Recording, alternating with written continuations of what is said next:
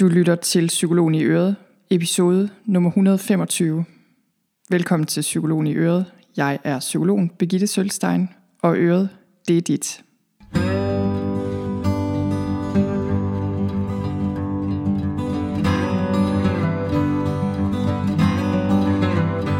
Velkommen til. I dag vil jeg give dig 8 essentielle tips til en givende og stabil meditationspraksis.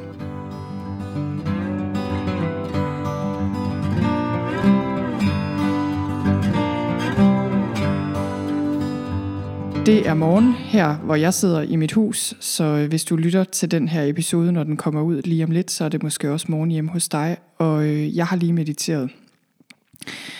Og øh, jeg har øh, haft meditation, det har været en del af mit liv i mange år, men, men jeg har haft en periode her for nylig, hvor jeg er kommet ud af vanen, og jeg vil sige, det er ikke fordi, jeg har haft en fast praksis i mange år. Jeg er faldet ind og ud af vanen og det kender du sikkert godt derude. Det er ikke så nemt at holde fast i sådan en vane. Men jeg har, jeg har haft en periode, hvor jeg er faldet ud af vanen. Vi flyttede.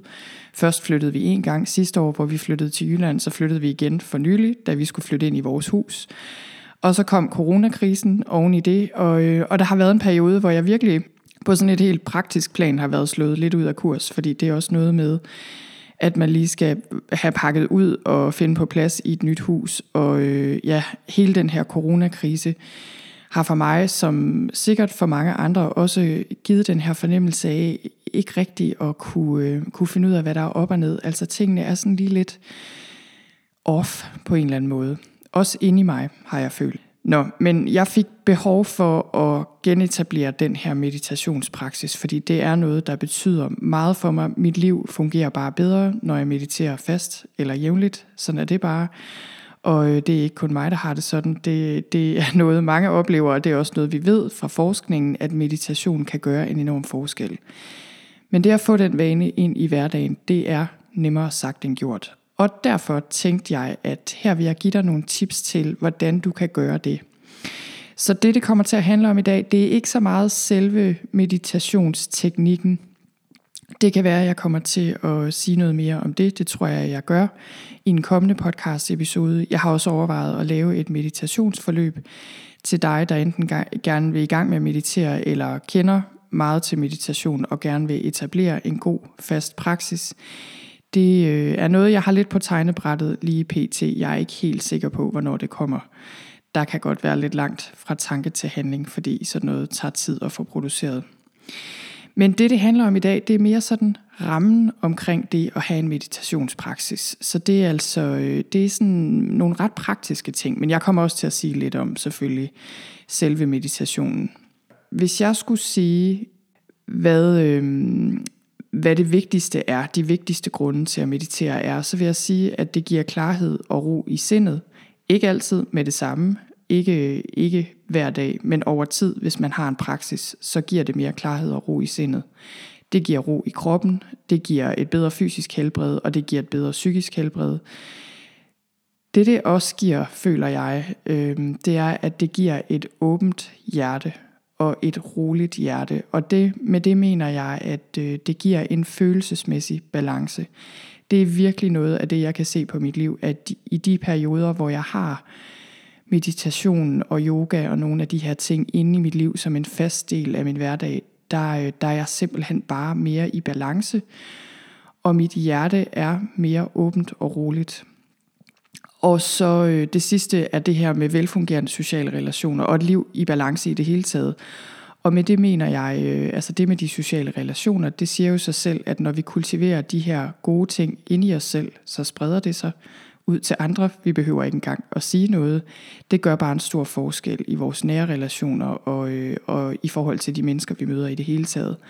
Og det her med et liv i balance, det er, øh, det synes jeg handler om, at øh, når vi har mere bevidsthed inde i vores dag, så lever vi et liv mere i overensstemmelse med de værdier, vi har. Altså de, de ting, der er vigtige for os, og det vi dybest set godt ved, er rigtigt og vigtigt for os.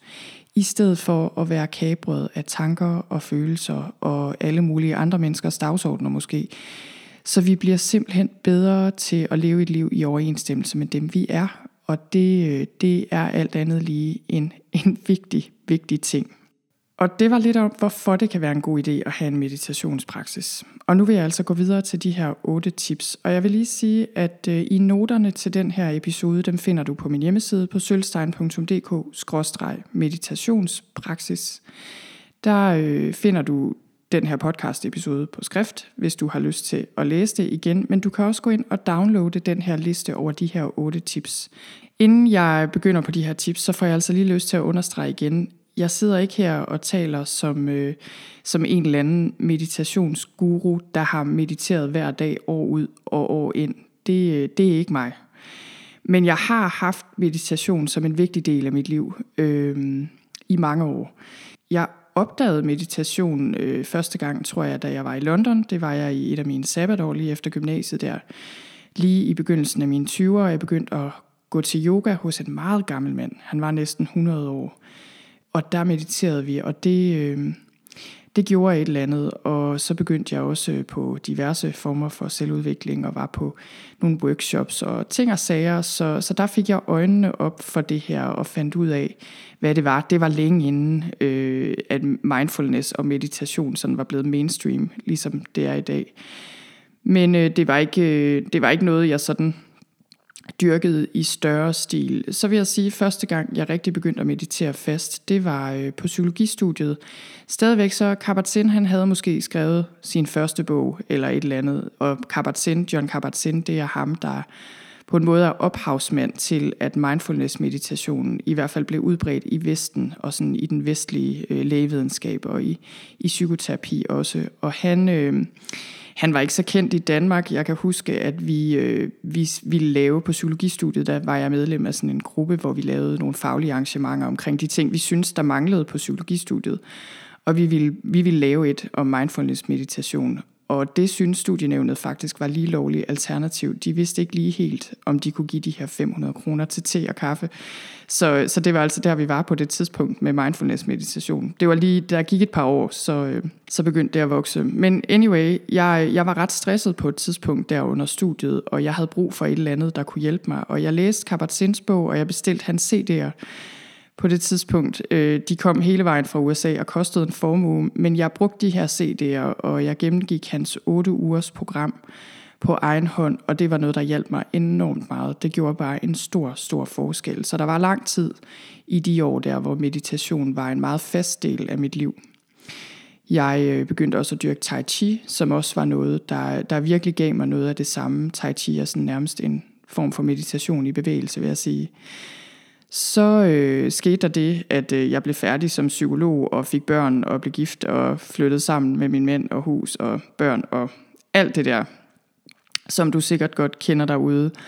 Og på et eller andet tidspunkt undervejs i det, jeg vil faktisk sige allerede da jeg flyttede sammen med min mand, helt ærligt, øh, der blev det sværere at opretholde den her praksis. Det synes jeg bare, det var. Vi boede i en ret lille lejlighed i begyndelsen, men, øh, men så flyttede vi i hus, og der blev det også nemmere, men men med børn, der ikke sover om natten og alt det her, blev det bare sværere at fastholde. Og, øh, og så derfor røg det faktisk lidt i svinget. Jeg, så havde jeg nogle år, hvor jeg sådan mediterede en gang imellem, især hvis jeg havde det øh, skidt eller virkelig havde brug for det, så kunne jeg godt tage mig sammen. Men det var rigtig svært for mig at få ind i mit liv. Så kom jeg op på hesten igen, vil jeg sige, i en periode, og har været det et godt stykke tid. Men som sagt, så var der altså den her periode her med flytning og corona og det hele, som, øh, som slog mig lidt ud af kurs, og som gjorde, at jeg følte, nej, nu skal jeg i gang igen. Og så tænkte jeg, hvad er det, der hjælper mig? Der er simpelthen nogle ting, der hjælper mig til at komme i gang igen, og til at etablere en god praksis. Og det tænkte jeg bare, at jeg ville dele med dig derude, der også har brug for det. Så lad os komme i gang med de her otte tips. Det første er hver dag, samme tid, samme sted. Det her er vigtigt for de fleste, tænker jeg, simpelthen at vælge et fast tidspunkt på dagen. Og det har noget at gøre med, at hvis du ligesom venter til du har lyst, eller til det lige passer ind, så kommer det aldrig til at ske. Det kan godt være i begyndelsen, at det er nemt, fordi du er meget motiveret, og det er spændende det her med meditation, men der kommer ikke til at gå ret lang tid, fordi så er vi for trætte, eller vi har for travlt. Så det er vigtigt at vælge et fast tidspunkt. Det gør det nemmere at få det ind som en vane. Og jeg anbefaler altid til alle at gøre det om morgenen, For de fleste mennesker er det det, der fungerer bedst, og det er der flere grunde til. For det første, så har vi mere selvdisciplin først på dagen. Det er simpelthen noget, vi bruger op i løbet af dagen, og det har du sikkert lagt mærke til i dit eget liv, at det er sådan, det fungerer. Så det vil sige, de ting, der kræver selvdisciplin og fokus og selvkontrol, det er rigtig godt at gøre dem først, fordi det er meget, meget sværere at føre det ud i livet senere på dagen. En anden grund til, at det også er en god idé at gøre om morgenen, det er, at når du mediterer, så er det ligesom om, du slår tonen an for resten af din dag. Og, øh, og det er rigtig godt at gøre det i begyndelsen af dagen, fordi så får du glæde af effekten i løbet af dagen.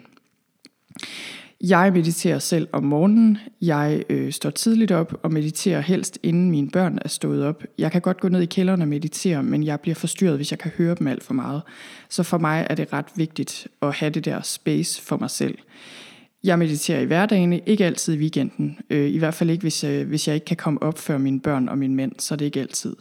Men, øh, men jeg føler, at den her faste rytme, hvor jeg, hvor jeg ved, at i hverdagen er det det, der sker, og i weekenden sker der noget andet, det fungerer godt for mig. Det der med samme sted, det, det kan også være vigtigt. Det er ikke altid, man har mulighed for det, men selvfølgelig, hvis du kan indrette et sted, et rum eller et hjørne et sted i huset til meditation, så er det rigtig godt, fordi selve det at sidde eller ligge eller stå, eller hvad du nu gør, det samme sted hver gang, det hjælper dig til at finde ind øh, i meditationen hurtigt eller hurtigere efterhånden, som, øh, som du bruger det her sted. Omvendt er det også helt fint at skifte sted, hvis du ikke har et fast sted. Det kan være helt fint. Det kan være, at du rejser meget, øh, eller måske har du bare brug for at flytte dig rundt i huset, alt efter hvor, øh, hvor resten af din familie er. Og det er selvfølgelig helt fint. Nummer to, start i det små, hellere 5 minutter hver dag end en time om måneden. Det her det er også rigtig vigtigt. Det at begynde at meditere eller genoptage vanen, det er jo øh, det her med at få en ny vane ind i hverdagen. Og det er ikke nemt. Hvis det var nemt, så ville alle gøre det. Det er ikke nemt, når det kommer til meditation eller kostomlægning eller motion eller noget som helst. Så det, der er virkelig, virkelig vigtigt, det er at begynde med noget overskueligt. Begynd med 5 minutter. Ha' en intention om at meditere 5 minutter hver morgen, og hvis det virker uoverskueligt, så start med 1 minut, og så kan du øge med 1 minut om dagen, måske indtil du er på 5 minutter. Det er lidt ligesom at sætte penge i banken det her. Hvis du sætter en lille smule til side hver dag, så bliver det til rigtig meget i det lange løb. Og jeg vil sige, det at meditere, det er også lidt ligesom at komme i god fysisk form, fordi over tid vil du oparbejde en evne til at meditere i længere tid og have, have et større fokus, og så det er faktisk rigtig vigtigt, at du ikke overanstrenger dig i begyndelsen. Og det her, det handler også om, at ligesom du holder en helt almindelig god fysisk form ved at bevæge dig lidt hver dag, så øh, det er det samme med meditation. Altså det er bedre, at det er vigtigt at bevæge dig hver dag. Det er selvfølgelig fint, ligesom det kan være fint at løbe en maraton en gang om året, så kan det også være fint at meditere og tage på retræte en gang om året. Det kan være en kæmpe hjælp, også i forhold til den daglige praksis. Men når alt kommer til alt, så er det vigtige øh, i forhold til at holde dig i god form, det er simpelthen bare at meditere en lille smule hver dag, eller jævnligt i hvert fald. Nummer tre, din kropsholdning. Din kropsholdning er et spejl for dit sind, vil jeg sige. Så det er vigtigt at være opmærksom på din holdning, når du, når du mediterer. Så øh, uanset om du går, eller står, eller sidder og ligger, så er det vigtigt, at din kropsholdning afspejler den holdning øh, eller den tilstand, du gerne vil have i dit sind. Så det er noget med at have ret ryg, lige nakke, ikke for anstrengt, ikke sådan for anspændt, men heller ikke for afslappet. Så det her, det handler om at være i en stilling, der er behagelig selvfølgelig, så det ikke afleder dig fra meditationen, men du skal også have en stilling, der signalerer, at du er vågen og fokuseret og i gang med et stykke arbejde på en måde. Så øh, det her, det er sådan lidt en balance. Der er lidt yin og yang over det her. For nogle mennesker handler det om, at man skal være mere afslappet, lære at være mere afslappet, og for nogle mennesker handler det om, at man skal lære at have mere fokus og have en lidt mere rank holdning. Så det er noget med at finde ud af, hvor du er henne i det her. Og det jeg vil sige øh, med det her med kropsholdning, det er også, at at den stilling, du mediterer i, altså det varierer også fra person til person, og det kan også variere øh, for den enkelte, hvad der passer hvis du for eksempel har så meget uro, at det er fuldstændig overvældende at sidde stille, så, øh, så gør noget andet. Det kan være, at det hjælper dig at åbne øjnene, men det kan også være, at du skal have en øh, meditation i bevægelse. Altså det kan være en god tur i naturen, yoga eller dans, tai chi, qigong. Det er rigtig vigtigt, at du begynder der, hvor du er, og respekterer dine egne grænser. Du skal selvfølgelig arbejde på at kunne være med, hvordan du har det, og jeg tænker også, for mange af os er målet at, og, øh, og kunne meditere både siddende og liggende og stående og gående og i bevægelse. Men det er rigtig vigtigt at begynde der, hvor du er. Nummer 4. Skab en stemning med en ting eller et lys eller noget andet. Det her, det er noget, der hjælper mig rigtig meget, og jeg har faktisk inde på noterne på min hjemmeside til den her episode, der har jeg lagt et billede ud af de ting, jeg bruger lige nu. Og øh, i den her omgang er det virkelig noget af det, der har hjulpet mig til at komme tilbage i den her praksis.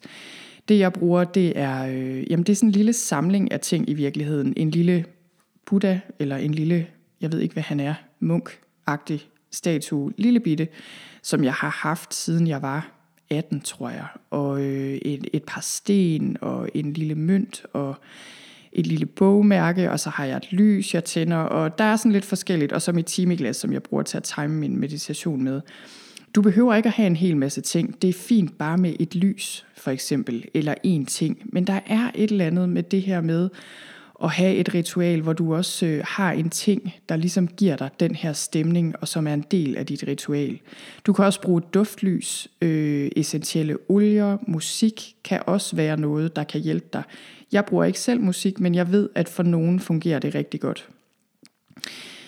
Jeg vil sige, at øh, og du kan også overveje at bruge en app, altså det kan være en kæmpe hjælp. Jeg har i perioder brugt en app til at meditere, og det synes jeg er fint, men jeg vil også anbefale, at du en gang imellem mediterer på egen hånd. Altså når du har tilegnet dig en teknik og ved, hvordan du skal gøre, så synes jeg, at øh, så øh, kan jeg virkelig anbefale, at du også mediterer på egen hånd. Selv oplever jeg, at øh, det er rart ikke at have min smartphone involveret i min meditation for det første, men også at jeg synes bare, det giver et andet nærvær. Det giver noget andet, når jeg bare er mig selv, der mediterer. Nummer 5 er hold det enkelt, men vær åben over for, at meditation kan være mange ting. Der findes jo helt vildt mange typer af meditation, og øh, jeg igen, jeg oplever, at det kan ændre sig over tid, hvilken type meditation, der lige passer til os, hvad vi har brug for at arbejde på. Og nogle gange kan det også være fint at veksle lidt i den daglige praksis.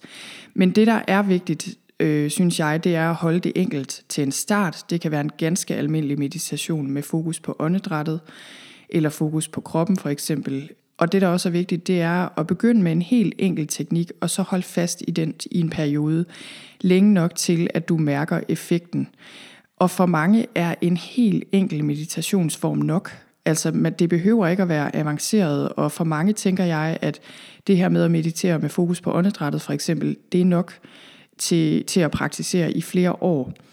Jeg vil også sige, at øh, for mig har det også været godt at veksle og, øh, og stifte bekendtskab med andre former for meditation. For eksempel har jeg opdaget her de seneste par år, at øh, meditationer med fokus på hjertet, med fokus på compassion, mindful self-compassion, loving kindness, altså kærlig venlighed til mig selv, men også til andre, det gør noget andet, og det er også øh, vigtigt for mig at lave den slags meditation. Så er der visualiseringer, som også kan være rigtig spændende. Det er lidt noget andet end meditation, men det føler jeg også kan give rigtig meget. Så er der... Øh, og der er i det hele taget alle mulige former for meditation, og meditation på lyde eller på sanserne, meditation i bevægelse, som jeg lige har talt om. Der er åndedrætsteknikker, altså der er mange ting, man kan prøve her, men jeg føler, det er en balance, fordi vi kan også gå glip af en dyb effekt ved hele tiden at skifte for meget mellem forskellige typer af meditationer. Så til en start hold det enkelt, men, men du skal også tage stilling til, om det virker for dig. Hvis, det, hvis du har valgt en form for meditation, som bare ikke passer, passer dig, øh, som på en eller anden måde ikke fungerer for dig, så, så nytter det ikke noget, fordi det bliver umuligt at holde fast i over tid. Så du skal have den her fornemmelse af, at det gavner dig. Og, og hvis du har gang i en meditationspraksis, som virker ligegyldig, eller som du på en eller anden måde bare er gået lidt død i, så kan det være, at du skal prøve med en anden form for meditation. Nummer 6. Drop ideen om, at meditation skal føles på en særlig måde, eller føre dig et sted hen. Så det er klart, nu modsiger jeg mig selv lidt, fordi lige før sagde jeg, at øh, hvis man føler, at der ikke rigtig sker noget, skal man måske prøve en anden form for meditation. Og det tror jeg også er rigtigt. Men jeg tror også, at en af grundene til, at det kan være svært for os at holde fast i en praksis, det er, at vi tror, at vi gør det forkert, eller at vi spilder tiden, fordi der ikke sker helt vildt meget lige med det samme. Meditation kan give helt fantastiske oplevelser og give en stor ro i sindet, og det er rigtig dejligt, når det sker. Men langt hen ad vejen er det også bare et stykke arbejde, der skal gøres. Lidt ligesom at børste tænder, eller øh, gå en tur, eller hvad det nu er, vi gør for at holde os i god form til daglig. Det er rigtig rart at mærke den her umiddelbare effekt, og det tænker jeg også, vi skal kunne en gang imellem. Men den egentlige effekt, den kommer over tid, og den kan nogle gange være svær at sætte en finger på til daglig faktisk. Så det kan hjælpe rigtig meget det her med at huske på, at du skal ikke et bestemt sted hen, når du mediterer. Og det her det er ikke noget med, at du skal skille dig af med dine tanker, eller skille dig af med dine følelser, og du skal ikke bruge meditation som en måde at komme væk fra dig selv på. Og det, det, øh, der er nogle paradoxer i det her. Det kan være svært at sætte ord på, fordi der er jo en god grund til, at vi mediterer, og vi vil gerne have noget ud af det, og på samme tid, så skal vi give slip på den del. Så øh, hvis du har den her oplevelse, når du mediterer, at dine tanker går i selvsving, at du har svært ved at fastholde din opmærksomhed, at du er restløs, at du føler, at du ikke har lyst til at meditere, at du kommer i, i tanker om alle mulige ting, du skal huske, så er det helt normalt. Det er sådan, de fleste oplever meditation indimellem eller en meget stor del af tiden, og især også i begyndelsen.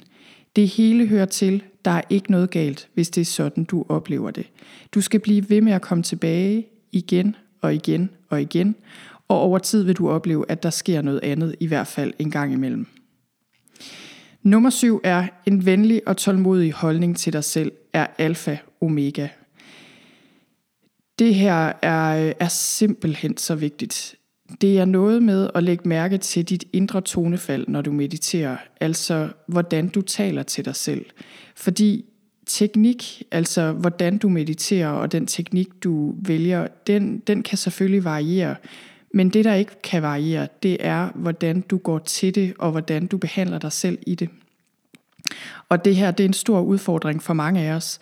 Det, øh, det kan være rigtig svært, og det kan være en proces, det her med at lære at være venlige og omsorgsfulde over for os selv. Vi taler ufattelig hårdt til os selv, og behandler os selv utrolig dårligt på indersiden. Og, og jeg, jeg ved det. Jeg ved, hvordan jeg kan være over for mig selv indeni. Og det, det er bare noget, rigtig mange af os kæmper med. Og det er også, det er også en ting, som meditation kan hjælpe os med over tid. Og jeg tror, det her handler om, at vi tror, at vi skal tale hårdt til os selv, eller ligesom dømme os selv. Og så tror vi, at, at på den måde kan vi ændre os og, og gøre nogle af de ting, vi ved, vi måske har brug for at ændre. Men det, det er ikke sådan, det fungerer. Hvis det fungerede sådan, så ville vi alle sammen have ændret os for lang tid siden. Det er lige omvendt. Vi bliver nødt til at møde os selv på en venlig og omsorgsfuld måde, hvis vi skal have noget ud af meditation, og, og hvis vi skal ændre noget som helst i det hele taget. Så det her, det, det handler om, at når du mediterer, og når du bliver afledt af tanker, og det gør vi igen og igen og igen, så handler det om, hvordan du leder dig selv tilbage til dit fokus. For eksempel med opmærksomhed på åndedrættet. Så det her, det handler simpelthen om, hvordan du gelejder dig selv tilbage til det, du havde gang i. Og det samme gælder, når du, når du falder af hesten og ikke får mediteret i en periode, selvom du havde besluttet dig for, at det ville du, og det var det vigtigste i dit liv. Så tilgiv dig selv. Du skal selvfølgelig være bestemt og ligesom tage dig selv øh, venligt, men bestemt, og føre dig selv tilbage til den vane, du gerne vil have. Men, men selvbebrejdelser og det at være hård over for dig selv, det skader kun den her proces. Og hvis du kæmper meget med det her, og det er der mange af os, der gør med selvfordømmelse eller endda selvhad, så husk, at til en begyndelse er det nok bare at have intentionen og viljen til at have mere selvomsorg. Det her, det kommer med øvelsen, og måske kan det også hjælpe dig at lægge en hånd på hjertet, øh, som en venlig gestus over for dig selv, og virkelig have en intention om, at uanset hvad, så behandler du dig selv med venlighed og respekt. Nummer 8, og det er den sidste, det er husk, at din meditationspraksis kommer andre til gode. Det her er også vigtigt, og jeg har taget det med her til sidst, fordi jeg ved, at for mange af os, inklusive mig selv, så øh, kan man godt føle det som sådan en meget egoistisk ting, det her med at meditere, eller sådan en selvcentreret ting, især hvis du har en familie og børn og ting, og mennesker, der kræver din opmærksomhed, og folk, der har brug for dig. Vi kan få virkelig dårlig samvittighed over for andre, når vi øh, mediterer, og det kan også være, at vi simpelthen bare føler, at vi ikke fortjener at bruge tid på os selv. Og det første, jeg vil sige om det, det er, at det fortjener vi. Det fortjener du, og det fortjener jeg. Vi fortjener det, også selvom vi ikke er perfekte. Vi har ret til at bruge lidt tid på os selv hver dag, og vi må gerne have en meditationspraksis, hvor vi ikke øh, sørger for alle mulige andre. Men udover at det har vi bare ret til som udgangspunkt, så øh, kan du også tænke på, at det at investere i din egen sindsro og din egen trivsel, det er en gave, du giver de mennesker, du har omkring dig. Det er en gave, du giver dine børn, din ægtefælle, alle andre mennesker, du kommer i kontakt med i løbet af din dag, vil have gavn af den her praksis. Og det er jo fordi, at når du har mere ro indeni, så øh, betyder det noget for, hvordan du kommunikerer med andre, og det betyder simpelthen noget for den energi, du har. Du behøver ikke engang at gøre noget eller sige noget. Det her, det, øh, det betyder noget for andre mennesker. Så øh, det vil sige, at i en konflikt for eksempel, vil du blive bedre i stand til at nedtrappe konflikten, i stedet for at optrappe den. Du vil have et mere åbent hjerte, du bliver bedre i stand til at lytte, du bliver bedre i stand til at sætte sunde grænser på en god måde. Det tjener både dig, men det tjener også andre. Du bliver bedre til at mærke, hvad du egentlig har behov for, hvordan du egentlig har det, så du kan udtrykke det mere præcist. Det er en kæmpe hjælp til andre. Du bliver også mere fokuseret og effektiv i dit arbejde i det hele taget. Du får bedre idéer. Altså der er 100.000 grunde til, at det at meditere ikke bare kommer dig til gode, men også kommer andre til gode. Og det, øh, det kan hjælpe dig at tænke på det de dage, hvor du tænker, nej, det har jeg ikke tid til, eller nej, det kan jeg ikke være bekendt, fordi mine børn vil jo også gerne have, at jeg er der, eller hvad det nu er. Jeg ved, jeg kan sige for mig selv, det her det er noget, jeg kæmper med ofte. Øh, jeg, øh, vi har det sådan her i huset, at de fleste dage, der øh, afleverer min mand børnene, og jeg henter dem, og det er jeg så glad for, fordi det giver mig de fleste dage en morgen, hvor jeg kan stå op, og selvfølgelig er, er jeg der og siger godmorgen og siger farvel til børnene og sådan noget, men ellers kan jeg gøre det, jeg har lyst til. Og det, øh, det er rigtig dejligt, men jeg kæmper stadig med den her dårlige samvittighed, fordi jeg føler, at jeg burde være der som mor noget mere om morgenen. Jeg føler, at det er mig, der burde lave morgenmad til dem og smøre madpakker og alt det her. Øh, men det er bare for at sige, at, at jeg tror, det er svært at nå til det punkt, hvor man ikke har dårlig samvittighed over det på en eller anden måde, i hvert fald hvis man har børn. Men jeg kan også bare se, og det vil du også kunne se, at den tid, du investerer i dig selv, i det små eller i det store, hvis du beslutter dig for at tage på retræte eller ligesom tage en længere pause, det kommer altså dine børn til gode, hvis det er noget, der giver dig mere sindsro. Så, øh, så det kan du virkelig, virkelig gøre med god samvittighed. Og det var altså de her otte tips. Jeg håber, du blev inspireret. Husk, at du kan gå ind og downloade den her liste over de her otte tips på sølvstein.dk-meditationspraksis. Og så håber jeg ellers bare, at du får en rigtig god dag. Tak for nu.